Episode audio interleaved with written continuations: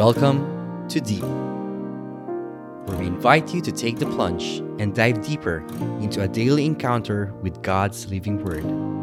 Journey with a collection of personal reflections of other souls as we all draw nearer and deeper to God's heart. Hello, everyone. Welcome to another Grateful Thursday episode of Deep. I am Candy, and let us reflect on today's Gospel from John chapter 15, verses 9 to 11. Jesus said to his disciples, As the Father loves me, so I also love you. Remain in my love. If you keep my commandments, and you will remain in my love, just as I have kept my Father's commandments and remain in his love.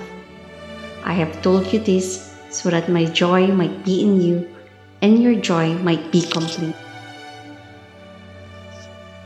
When I read the Gospel, the first thing I thought was, can I fully accept Jesus' love when his love is just like his Father and his Father let him die on the cross? I just thought, oh, maybe this is hard. But kidding aside, as we know how Jesus suffered and yet he still trusts in God's love, this is the best example for me, especially now.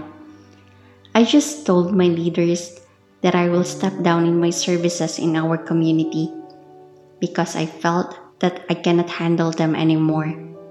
I cannot give the same time and effort that I previously gave because I was consumed by my worries regarding work, family, and my problems. But thankfully, God sent His love through the people around me who continue to understand and love me especially during the times that I don't want it because I feel that I am unworthy. Still, this is a process for me. Step by step, I am getting back on track. And I still have problems, but I am working on to have a better relationship with God so that we will face these worries together and eventually to fully surrender to Him everything. And I have a choice to let go of this life with the Lord and be distracted to the worthy things to forget my worries.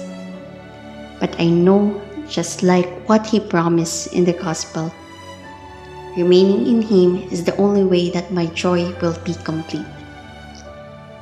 Praying that soon we will find and experience that joy in Christ, brothers and sisters. Have a blessed day.